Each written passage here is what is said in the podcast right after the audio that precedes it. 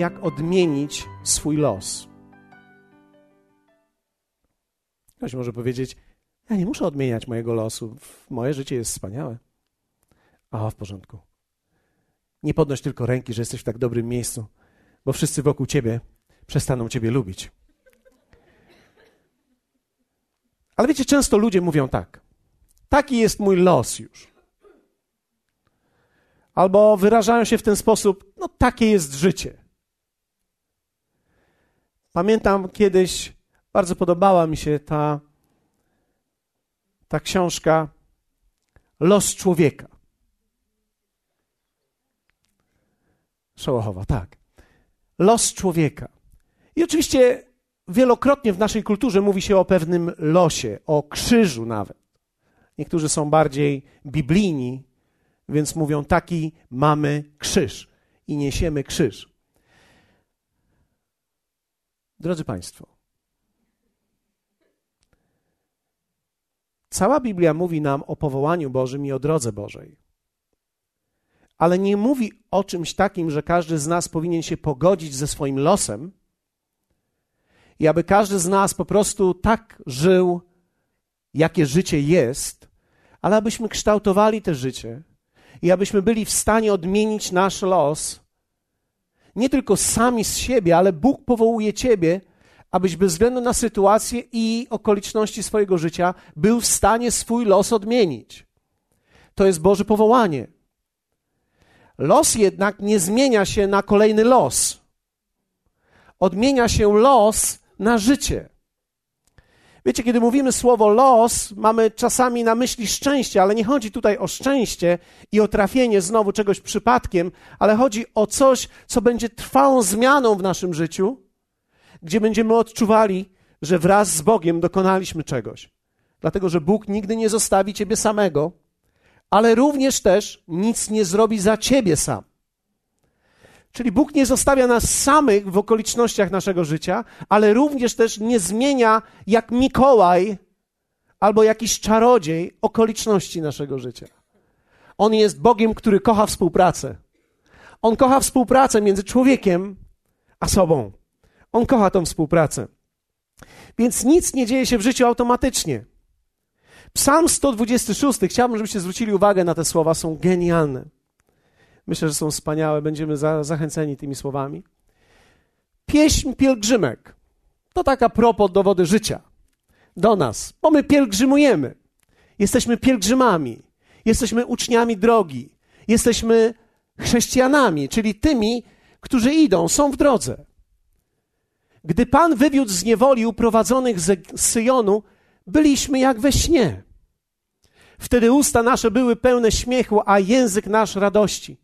Wtedy mówiono wśród narodów: Pan dokonał z nimi wielkich rzeczy. Wielkich rzeczy dokonał Pan z nami. Przeto byliśmy weseli. Odmień losy nasze, Panie. Jak strumienie w ziemi południowej. Ci, którzy siali ze łzami, niech zbierają z radością. Kto wychodzi z płaczem, niosąc ziarno siewne, będzie wracał z radością, niosąc snopy swoje. Wiecie, jedna rzecz w życiu, którą czytamy w tym tekście, to jest być wyprowadzonym, a druga, zupełnie inna, to jest być wprowadzonym. Co innego jest wyjść z czegoś, a co innego jest wejść w coś. My widzimy naród izraelski, który wychodzi z Egiptu, i to jest jakby jedna część historii, ale jest też zupełnie inna część historii, to jest wejść do ziemi obiecanej. Inaczej człowiek wychodzi, a inaczej człowiek wchodzi. Powiedzmy razem: wyjście i wejście. To są dwa różne procesy. Wyjście jest proste. Wymaga tylko wiary jednego. Kto z Was zna jego imię w Starym Testamencie? Mojżesz wiary jednego i poddania i posłuszeństwa pozostałych. Tymczasem wejście do ziemi obiecanej to nie była tylko wiara jednego, ale wiara zespołu i wiara ludzi i życie przez wiarę i wspólne przejście. Także wszyscy musieli w tym uczestniczyć. Zupełnie inny rodzaj I inny proces zachodzi w tym, kiedy człowiek wychodzi, a zupełnie inny, kiedy człowiek wchodzi. O wiele łatwiej jest wyjść, o wiele trudniej jest wejść. Jezus wyprowadza nas w Nowym Testamencie ze starego życia. I jak wielu z Was wie o tym, że to jest bardzo proste.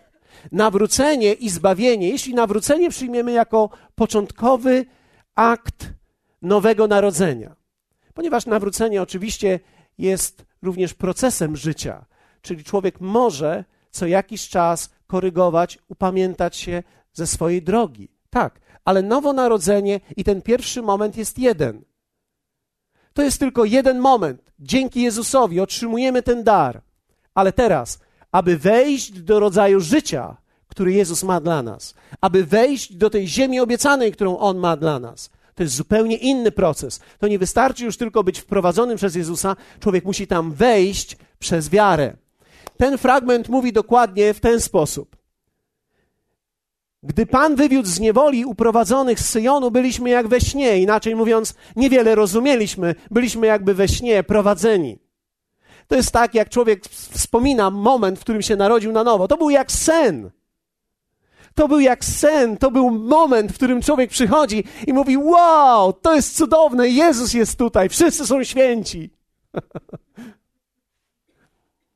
Ale później mija pewien czas. Psalmista mówi: Odmień losy nasze, jak strumienie w ziemi południowej. Kiedyś myślałem, kiedy czytałem ten tekst, że chodzi tutaj o to, że, że strumienie płyną w jedną stronę, i teraz my modlimy się, żeby Pan odwrócił te strumienie i żeby popłynęły w drugą stronę. Ale w momencie, kiedy zacząłem studiować, o co chodzi w ziemi południowej, zacząłem rozważać, co tam tak naprawdę jest napisane, jak strumienie w ziemi południowej, to jest tak naprawdę bardzo istotny tekst, który chciałbym, żebyście posłuchali chwilę, bo to jest bardzo ważne dla ciebie, dla twojego życia. Psalmista mówi: odwróć nasz los, tak jak strumienie w ziemi południowej. Ziemia południowa była piękną, urodzajną ziemią. Był tylko jeden problem na tej ziemi, w tej ziemi, w tym regionie, to jest to, że susze przychodziły do tego miejsca i tak naprawdę smagały tamtą ziemię, tak że wysychało wszystko, łącznie z plonami. Wobec tego wszystko zależało od tego, co będzie się działo z pogodą. Czyli wszystko zależy od tego, jaka będzie pogoda. Wszystko zależy od tego, jakie będą okoliczności. Wobec tego był jeden rok było lepiej, trzy lata było gorzej. Wiecie, to brzmi jak życie wierzących. Jeden rok lepszy, trzy lata trochę gorzej. Później jeden rok trochę w górę, później pięć lat suszy. Kto z Was wyczuwa, że to prawdopodobnie nie o to chodziło Jezusowi? Jezus powiedział: Ja przyszedłem, aby miałeś życie. I to życie obfite aby mogli obfitować w swoim życiu. I tutaj nie jest mowa tylko i wyłącznie o rzeczach materialnych, ale przede wszystkim o pewnej pasji życia, o celu życia, o tym, że nasze życie należy do Niego i możemy odczuwać, że ono należy do Niego i że my należymy do Niego. Strumienie w ziemi południowej to był pewien moment.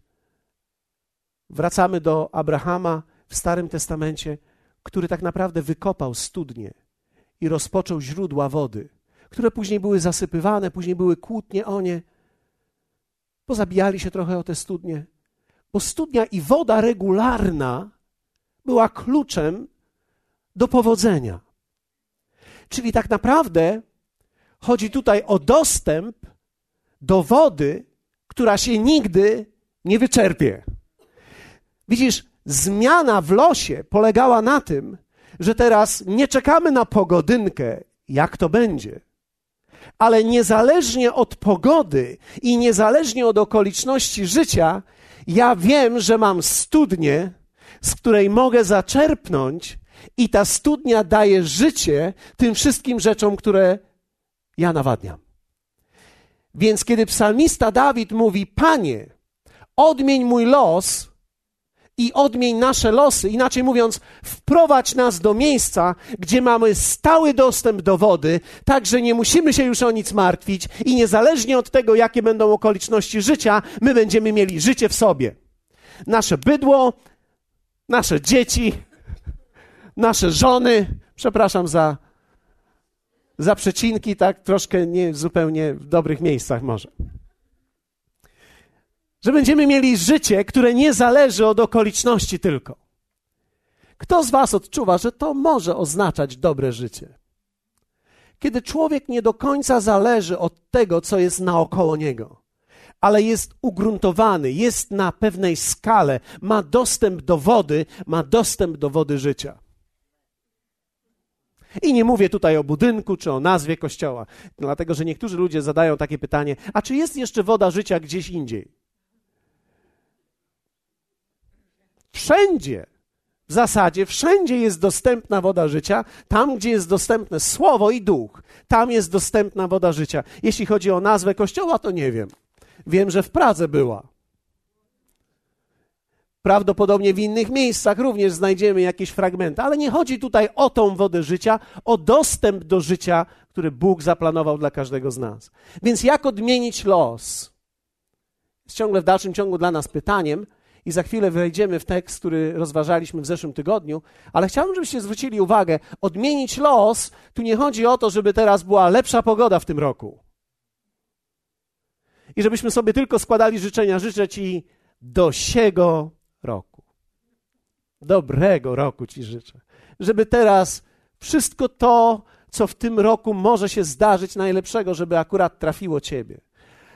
Żeby kryzys się skończył żeby firmy przyszły do Koszalina, żeby tu zaczęło być tak jak w Nowym Jorku, żebyśmy patrzyli na te nasze ziemie i powiedzieli: Tu przez chwilę jest ściernisko, ale będzie San Francisco. Żebyśmy odczuwali, że tak będzie na naszym ogrodzie. Nie wiem, czy ktoś z Was ma działkę czy ogród, ale tu nie chodzi o to, żeby te rzeczy się spełniły na zewnątrz, dlatego że my nie przychodzimy do Boga który będzie sterował pogodą i okolicznościami życia. Ale przychodzimy do Boga, który zrobi coś o wiele ważniejszego i cenniejszego dla każdego z nas. Da ci źródła wody, które sprawią, że Twoje życie może żyć dobrym życiem, niezależnie od tego, co się będzie działo naokoło. I wiecie, to jest Bóg, którego kocham, i to jest Bóg, którego ogłaszamy. To jest Bóg, który jest większy niż okoliczności, Bóg, który jest większy niż choroba, Bóg, który jest większy niż ubóstwo, Bóg, który jest większy niż wszelkie zniszczenie relacji, Bóg, który jest Bogiem nieprawdopodobnych przemian, tam, gdzie nawet nic się nie dzieje. Bóg, który jest Bogiem owocującym na pustyni. Bóg, który sprawi, że nawet jeśli mieszkasz w miejscowości, której nazwy nikt nie zna,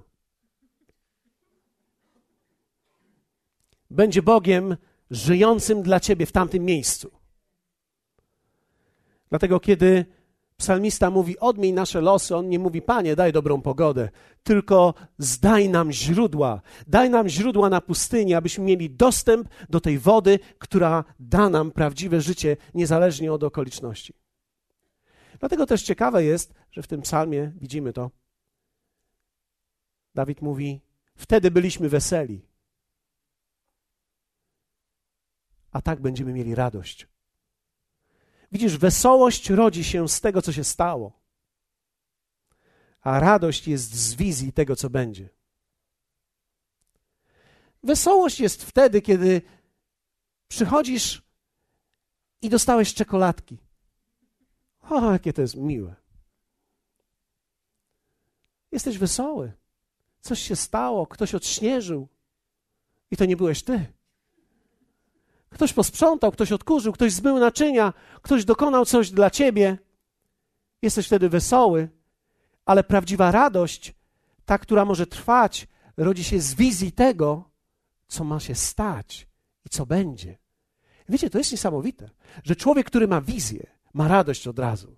Dlatego, że to jest nadzieja i to jest pewne widzenie tego, co będzie. Bóg chce dać Tobie widzenie Twojej przyszłości aby wzbudzić wewnątrz ciebie radość, abyś dostrzegł i zobaczył, że lepsze dni są przed tobą niż te, które są za tobą. Bóg nie chce dać tobie tylko i wyłącznie chwili wesołości, ale chce ci dać głęboką radość, abyś kiedy patrzysz na przyszłość, myślał: Wow, to będzie niesamowite, ale będzie się działo. Powiedzmy razem, ale będzie się działo. Być może na razie mówisz to przez wiarę i zdajesz sobie sprawę z tego, że nie jesteś tak podekscytowany jak ja. Widzisz, bo ja już znam koniec tego, o czym będę mówił. Wiem, jak odmienić swój los. Wróćmy zatem do księgi Rut. I spójrzmy na ten niesamowity tekst. Pozwólcie, że przeczytam go. On jest nieco długi, ale jestem przekonany, że nie jest nudny. Popatrzmy.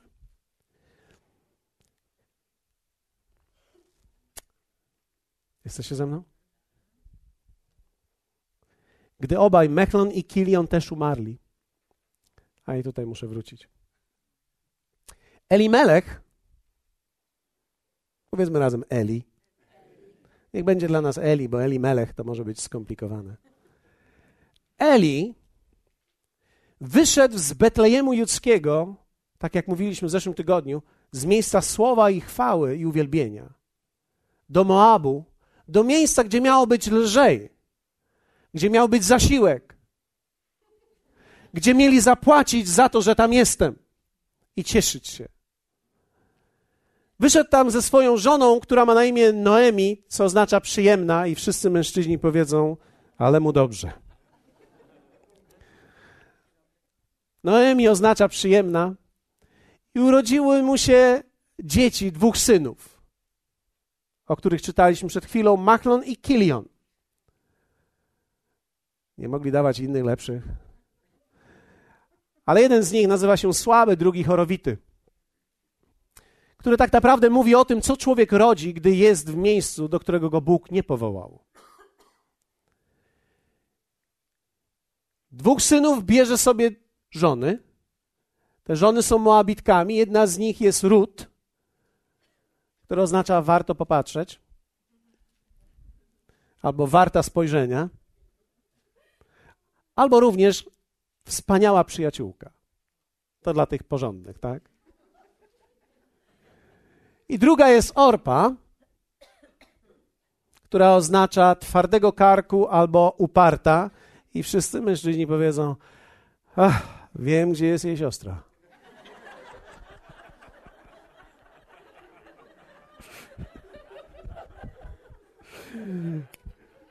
Niektórzy z Was siedzą tutaj, mężczyźni, albo oglądają, mówią tak: Wiedziałem.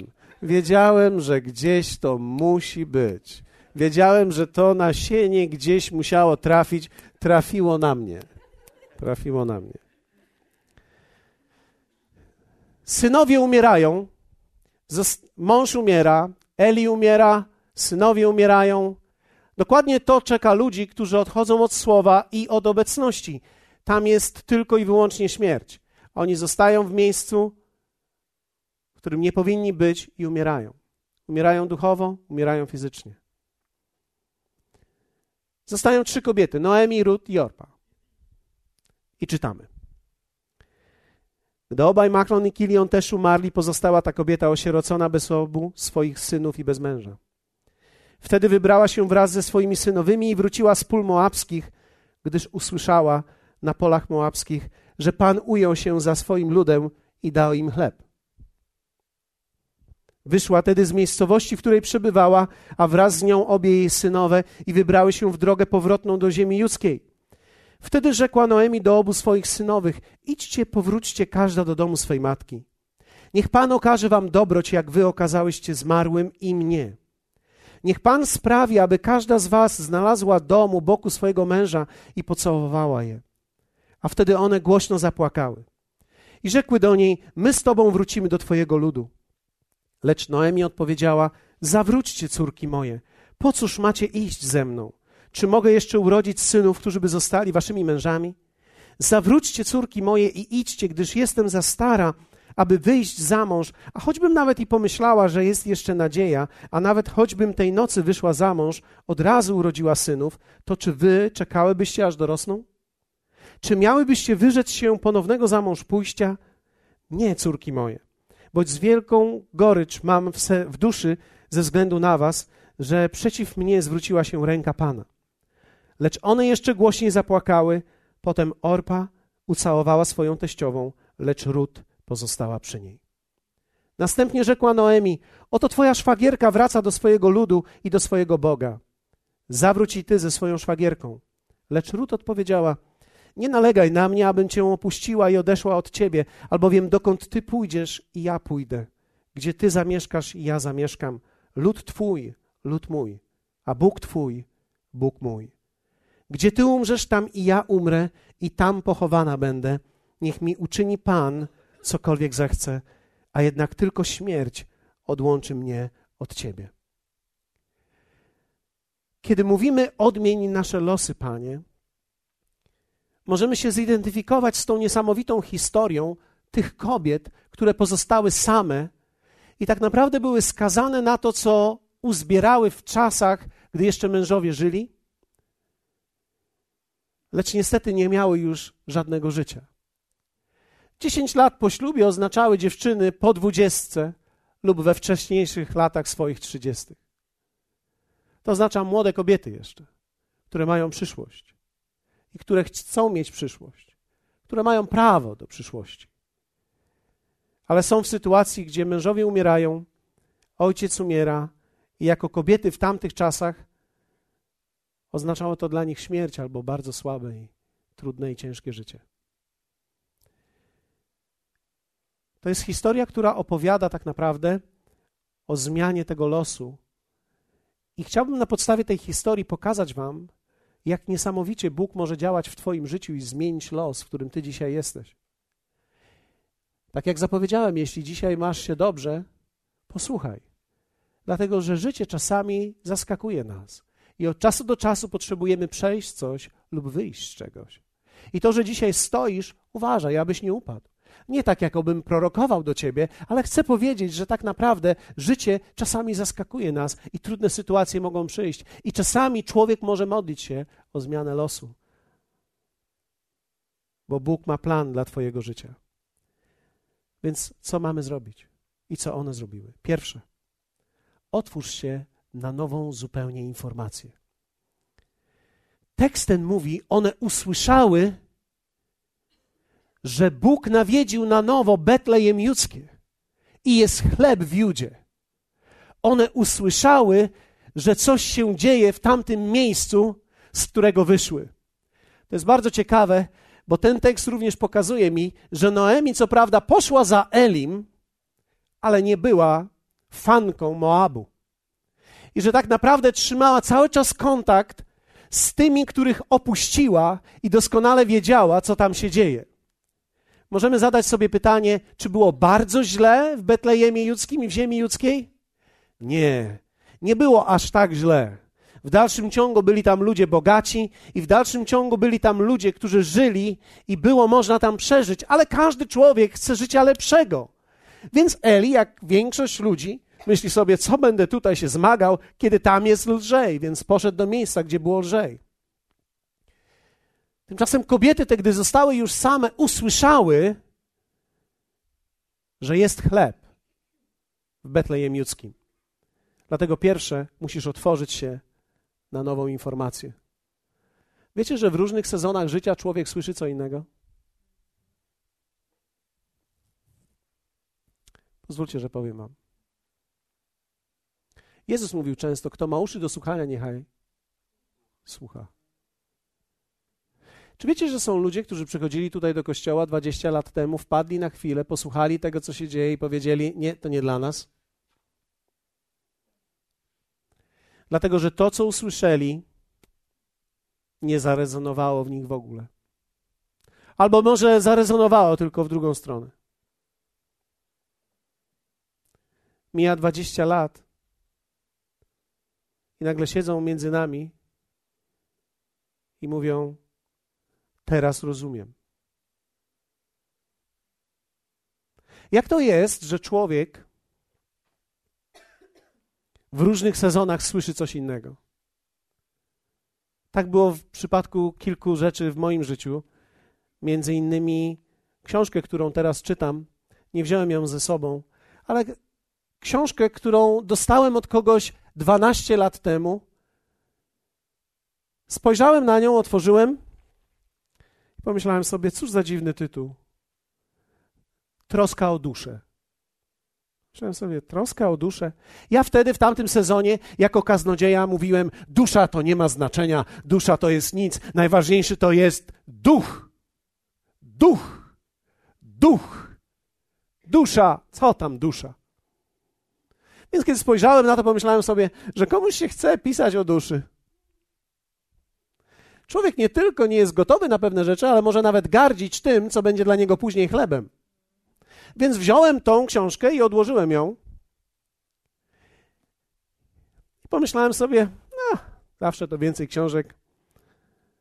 W bibliotece wygląda lepiej, człowiek wygląda na mądrzejszego. Więc pomyślałem sobie, co prawda jej nie przeczytam, ale przynajmniej włożę ją. 12 lat później biorę tą książkę. Pierwsze co chwytam, opowieść o duszy, troska o duszę. Naprawdę? Ja sam mam problem z moją duszą. Muszę przeczytać chwilę o duszy. I zacząłem czytać. Mm. O, jejku. I zacząłem rozmyślać o sobie. Mój Boże, jestem godzien pożałowania. Mogłem to wiedzieć 12 lat temu. Odłożyłem to na półkę. Dlaczego? Dlatego, że człowiek w różnych sezonach życia słyszy zupełnie coś innego. Czy to, że jest chleb w Betlejemie judzkim, one usłyszały dopiero w tamtym czasie? Nie. Słychać było o tym przez cały czas, że jest chleb w Betlejemie, bo Bóg troszczy się o swój lud zawsze, ale one w tamtym czasie usłyszały to po raz pierwszy. Dlatego moje pytanie jest takie: co ty słyszysz dzisiaj? Niektórzy z Was próbowali kościoła, byli na różnych spotkaniach i mówili: A, to jakieś jest zbyt szalone, to nie jest dla mnie. Ale widzisz, mija pięć lat, dziesięć lat i nagle coś zmienia się w tobie. I przychodzisz na spotkanie i mówisz: To jest dokładnie to, czego potrzebuję. To jest dokładnie to, co jest teraz dla mnie. Dlatego wierzcie mi, człowiek musi otworzyć się na nową informację. Człowiek w życiu słyszy co innego w różnych sezonach. Dlatego moje pytanie jest: w jakim sezonie dzisiaj jesteś? Co słyszysz? Jaki dźwięk potrzebujesz usłyszeć? Za czym się oglądasz? Co Ciebie interesuje? Na co zwracasz uwagę? Wierzcie mi, że kiedy kobieta jest w ciąży, nagle widzi wszystkie kobiety w ciąży. Kiedy ma dziecko, nagle widzi wszystkie kobiety, które pchają wózki. Mężczyzna, który kupi samochód, nagle widzi tą markę samochodu wszędzie. O, ten to ma, i ten to ma, i ten to ma. W momencie, kiedy sami znajdujemy się w tym sezonie, rozpoznajemy to, co jest podobnego. Nie widzieliśmy do tej pory tych marek, ale dopiero kiedy my przeżywamy to samo, nagle widzimy to. I to są takie zwykłe sprawy życiowe, ale to samo również dotyczy duchowych rzeczy. Niektórzy z Was, którzy oglądacie ten program w tej chwili, Przemączaliście go kilkakrotnie. Mówicie, a to znowu ten kaznodzieja, a to znowu woda życia, to znowu woda życia. Ale widzisz, przyjdzie taki moment Twojego życia, że coś kliknie. I to będzie Twój moment, Twój czas, Twoje słowo, słowo dla Ciebie. Ja nie decyduję o tym. Twoje życie i Bóg decydują o tym. Dlatego nie jest tak ważne, czy podobamy się ludziom, czy też się nie podobamy ludziom. Nie jest tak ważne, czy tak naprawdę, wiecie, kaznodzieja to jest ten kaznodzieja, którego lubię, czy też a, taki nudny kaznodzieja. Bo powiem ci, gdy będziesz w dniu desperacji, to ktokolwiek będzie cokolwiek mógł powiedzieć o Jezusie dla ciebie, nagle będzie wartością nadrzędną. Nagle nie będziesz spał. Wiecie, człowiek śpi na dobrym kaznodzieju również ale nie wtedy, gdy otrzymuje instrukcję, jak może wyjść z choroby, w której się znajduje. Gdy nagle chorujesz i ktoś opowiada instrukcję, jak z tego wyjść, to będziesz miał oczy otwarte i zrobisz wszystko, żeby nie spać.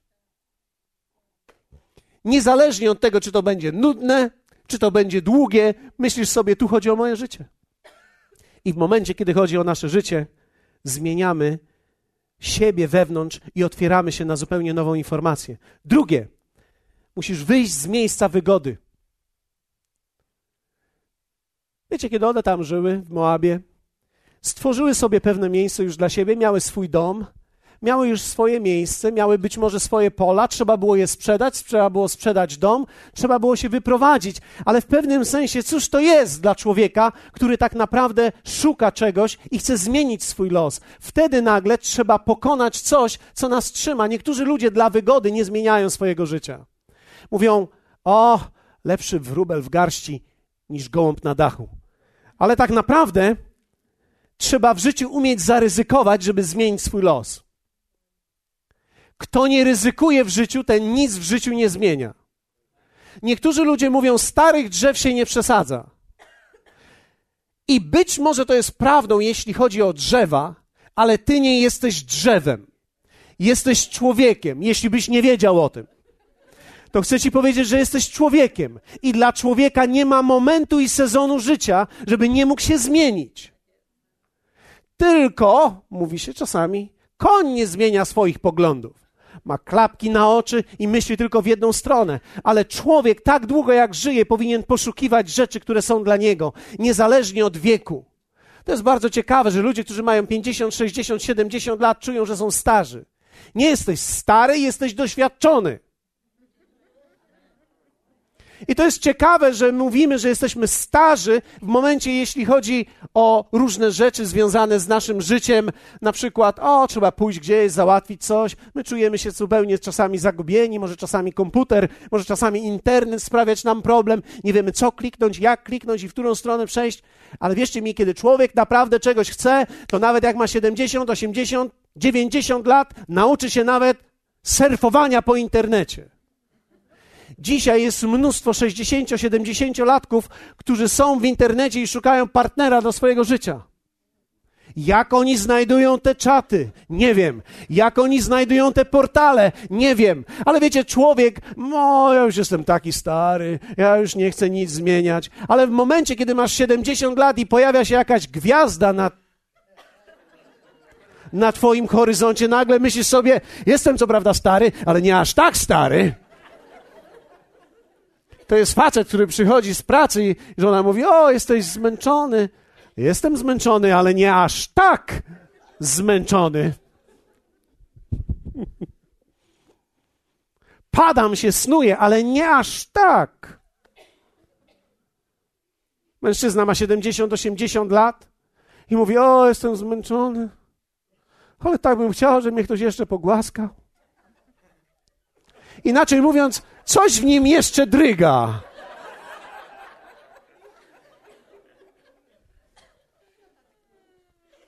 Nie chcę być zbyt bardzo wizualny, ale mam nadzieję, że rozumiecie, że w człowiek cały dryga, gdy w nim dryga. Powiedzmy razem dryga. Trzeba umieć wyjść z miejsca swojej wygody. Trzeba umieć w życiu zaryzykować, niezależnie od wieku, niezależnie od stanu, w którym człowiek jest. Bo wiecie, człowiek, jeśli chce, to znajdzie wytłumaczenie do wszystkiego. O, teraz mam dzieci. No tak, masz 22 lata i już masz dzieci. Tak, będziesz miała dzieci. Do końca życia będziesz miała dzieci. Kiedy zaczniesz coś robić ze swoim, teraz mam dzieci, teraz mam wnuki, teraz mam prawnuki.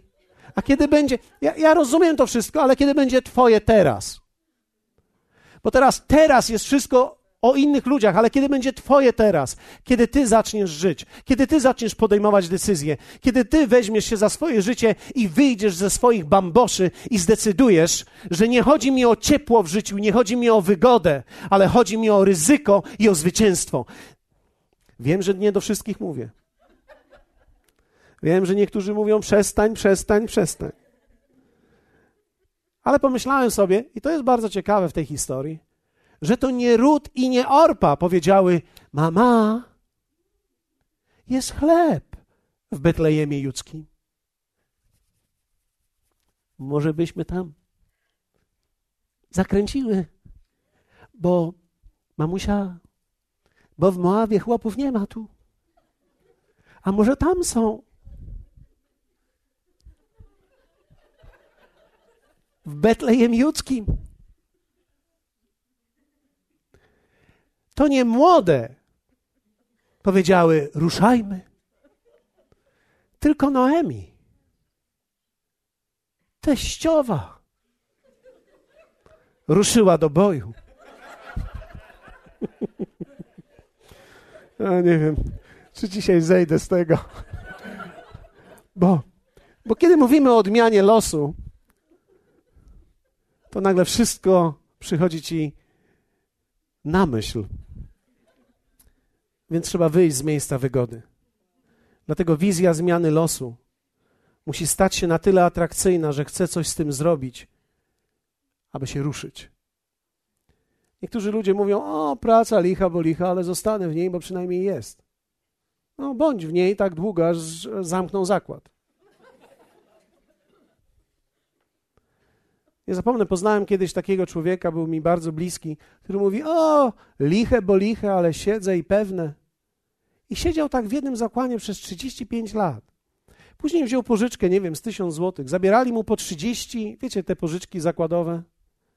Zabierali mu później po 30 czy 50 złotych miesięcznie, bez procentów. A później, jak chłop zmarł, to mu z emerytury zbierali. 35 lat w zakładzie, 1000 złotych. Człowiek, który miał możliwości być kierownikiem tego sklepu, założyć ten biznes, założyć ten biznes, ale mówi: Nie, nie będę tego robił, bo to wszystko jest niebezpieczne. Świata trzeba się bać, trzeba się wycofać, trzeba wejść za kotarę, trzeba się schować. Musi być przecież bezpiecznie. Nie. Bezpieczeństwo to śmierć. Bezpieczeństwo to trumna. Ja wiem, że dla nas się nie kojarzy trumna z bezpieczeństwem, ale wierzcie mi, człowiek, który leży w trumnie, nie ma żadnych już trosk. Leży i myśli sobie już, ja już nie muszę niczym zaryzykować. Czy coś myśli? Nie wiem. Trzecie, przygotuj się do drogi. Werset siódmy mówi: I wybrały się w drogę. One się zebrały, musiały coś zrobić, musiały wybrać się do drogi. Wybrały się w drogę, bo zmiana losu to proces. Nic nie następuje jednego dnia. Nie było teleportacji w tamtym czasie. To nie wyglądało tak, że Noemi powiedziała: Hokus pokus. I, huh, jestem w Betlejemie Judzkim. Nie, musiały przejść tą drogę. Trzeba być gotowym na to, że człowiek nie dochodzi do niczego od razu. Trzeba od czegoś zacząć, od małych kroków. Widzisz, w życiu się nic od razu nie zmienia. Jak dzisiaj wrócicie do domu, to łóżko będzie w takim stanie, w jakim je zostawiłeś, gdy wyszedłeś. Niektórzy z nas myślą, że jak przyszli do kościoła, to Bóg, Bóg nam pościeli. Bóg nie będzie ścielił twojego łóżka, Bóg nie będzie sprzątał po tobie. Ty wrócisz do domu i będziesz musiał posprzątać.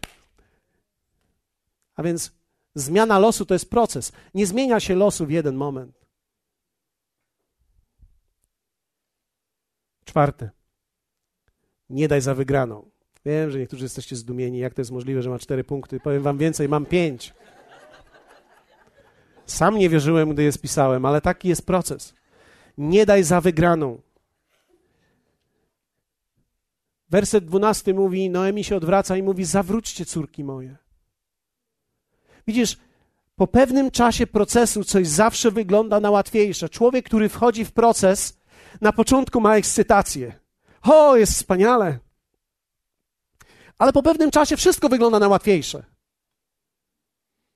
Wiecie, człowiek dwa, trzy razy to się zerwie z łóżka i przyjdzie do kościoła.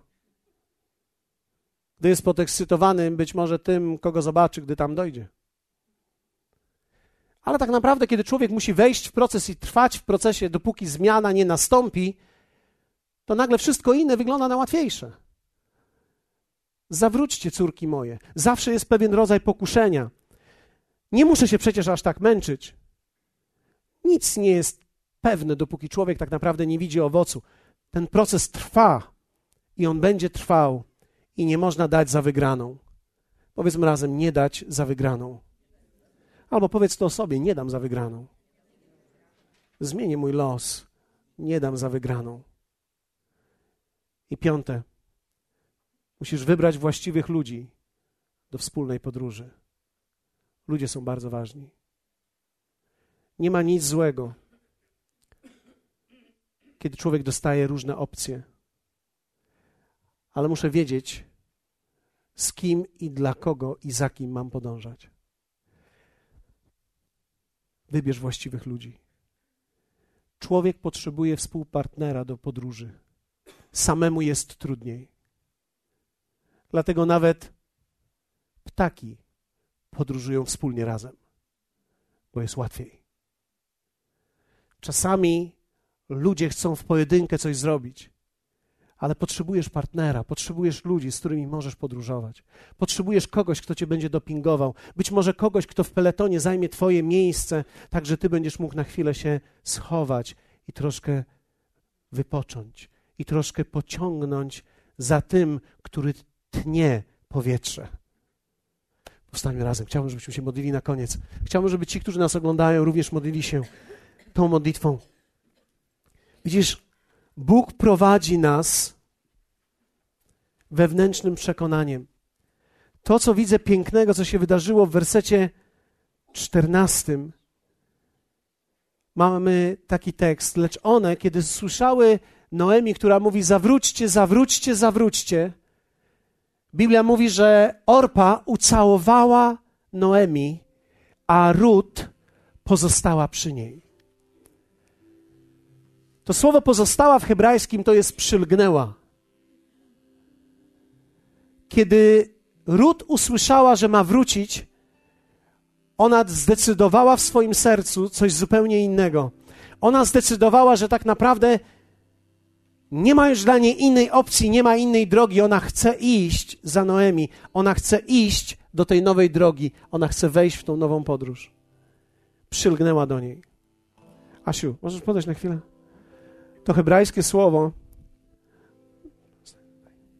dokładnie oznacza przylgnąć. Orpa ucałowała Noemi. Jest wielu ludzi, którzy całują cię w życiu, ale jest niewielu ludzi, którzy przylgną do ciebie w życiu. Rut powiedziała: Gdzie ty pójdziesz, ja pójdę. Twój Bóg będzie mój, moim Bogiem. Gdzie ty umrzesz, ja umrę. Pójdziemy razem. Potrzebujesz w życiu ludzi, do których możesz przylgnąć. Nie relacji tylko, które są powierzchowne. Nie relacji, które są płaskie i a mam ludzi wokół siebie. Nie chodzi o to, ilu ludzi masz w telefonie. Chodzi o to, do ilu ludzi możesz naprawdę przylgnąć, przytulić się, pochwycić ich i być z nimi. Bóg nie powołał nas w tej podróży, abyśmy byli sami. Bóg powołał nas, abyśmy w tej podróży byli z innymi, abyśmy połączyli nasze siły, abyśmy wspierali się dla siebie. Dlatego Kościół nie może nigdy stać się anonimową masą, ale musi być miejscem, gdzie ludzie są połączeni razem. Nie musisz znać wszystkich, ale musisz znać kogoś. Nie musisz być ze wszystkimi, ale musisz być z kimś. Jak wielu z Was słyszało o Nelsonie Mandela?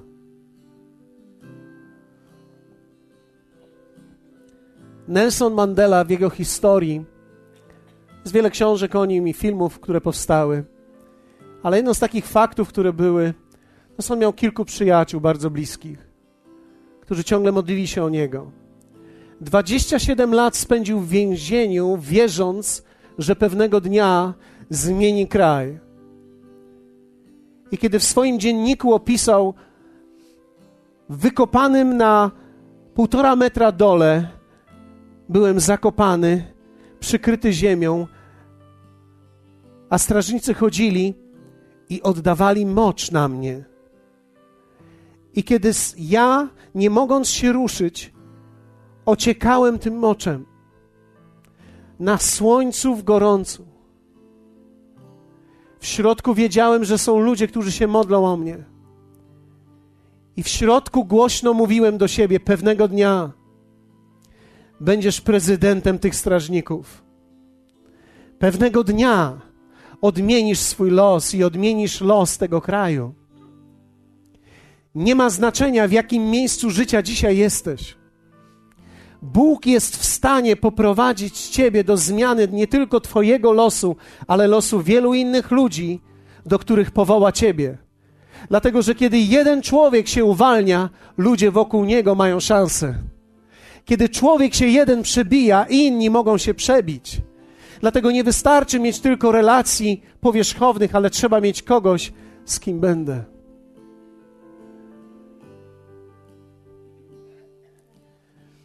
Pan jest z Tobą i ludzie będą z Tobą. Dlatego znieśmy nasze ręce teraz i chciałbym, żebyś powiedział do Niego, Panie.